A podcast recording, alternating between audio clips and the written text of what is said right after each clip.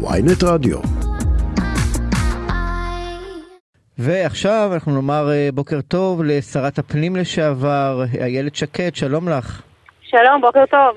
מה שלומך? בימים אלה. בסדר גמור. כן, איך עבר עלייך. החג? אנחנו... אה, היה בשכונה שלי מאוד מרגש, אני חייבת להגיד, אה, בתור מי שגרה בתל אביב, גדלה בתל אביב, נולדה בתל אביב, הבית כנסת אצלי בשכונה, וזו שכונה צפון תל אביבית ליברלית, היה מפוצץ, לא היה מקום להיכנס, אנשים עמדו בחוץ, אני בשלב מסוים חששתי שעזרת הנשים תקרוס. ממש ככה. אז כן. הייתה, הייתה אפשרות של תפילה בחוץ או לא? לא, לא, התפילה הייתה בבית כנסת, כן. והמוני אנשים הגיעו לבושים בלבן וכיבדו את היום הזה.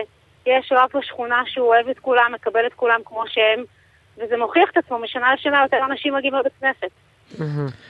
בואי נדבר רגע על הנושא שאליו התכנסנו, כמו שנקרא. קודם כל מגיע לך קרדיט, אה, שאת התחלת את כל ההליך, אה, אה, הליך הפטור מוויזה לישראלים כש, שרוצים לבקר בארצות הברית. הליכוד בזמנו תקע את התהליך ולא אפשר לקדם אותו בכנסת, והנה תראי מה קורה, צחוק הגורל, למי שגוזר את הקופון זה בנימין נתניהו וממשלתו. אני שמחה. שאזרחי ישראל מקבלים את הפטור.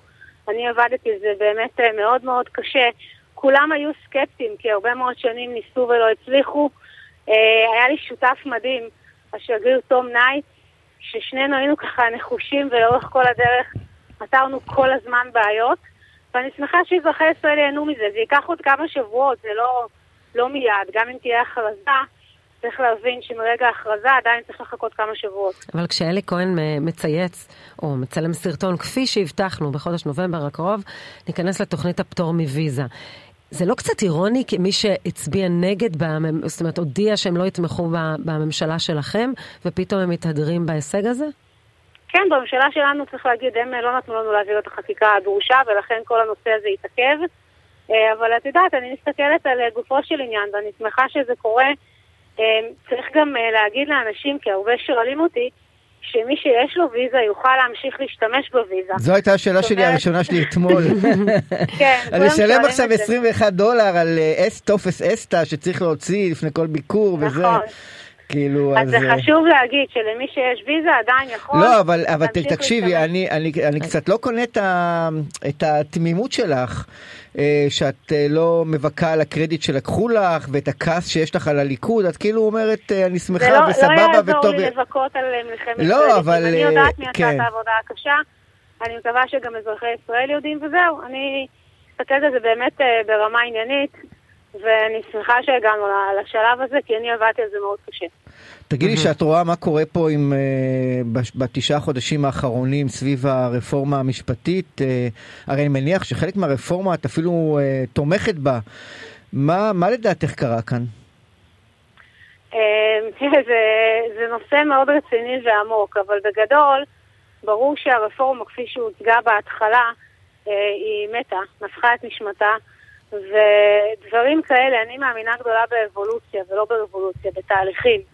אני באופן שיטתי ולאורך זמן הצלחתי לשנות את פני העליון ולגוון אותו על ידי אה, מינוי שופטים, פשוט.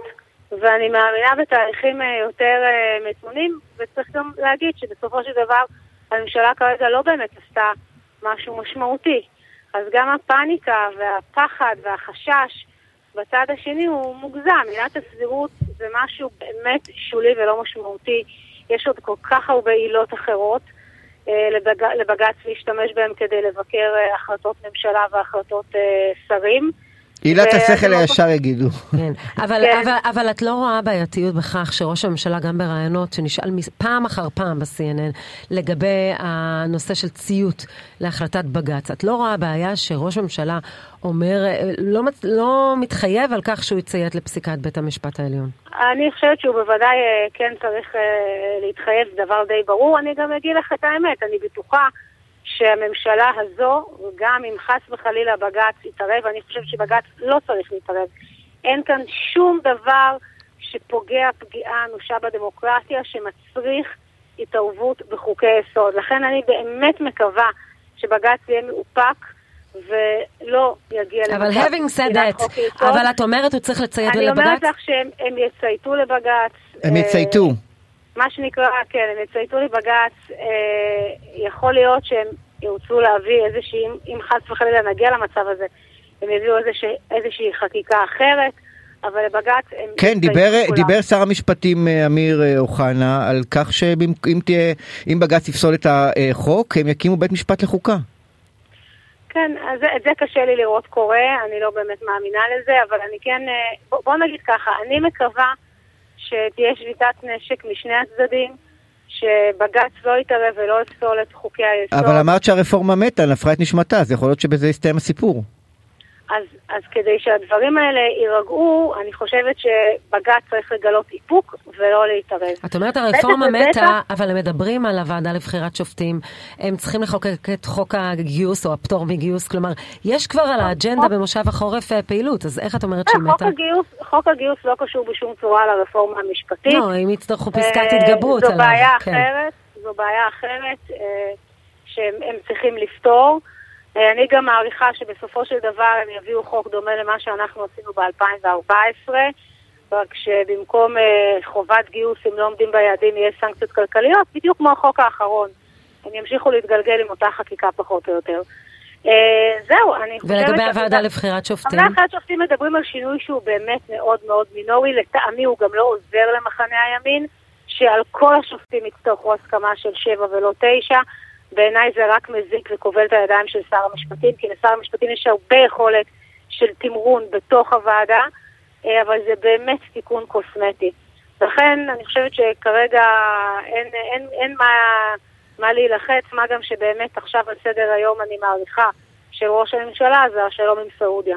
כן, תגידי, אני מאמין לך שאת uh, נהנית בחוץ, אבל uh, נראה אותה חוזרת אלינו, לחיים הפוליטיים. אין לי מושג, האמת שאין לי מושג, אני חושבת שזה ייקח זמן, הממשלה הזאת תחזיק מעמד לפחות שלוש או ארבע שנים. כן? את מעריכה שהיא תחזיק uh, מעמד עם כל הקלקולים והבעיות שלה?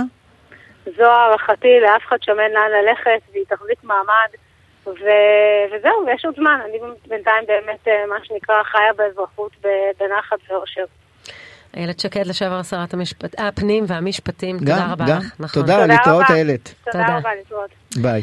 ונודה לצוות שלנו, לאורחים, שקד אילת, ראית משחק, איילת שקד, שקד אילת, ויונתן בניה, טכנאי השידור עמרי זינגר, אנחנו נהיה כאן גם מחר, יובל קרני, תודה רבה. תודה, שרון קידון, להתראות, יום טוב.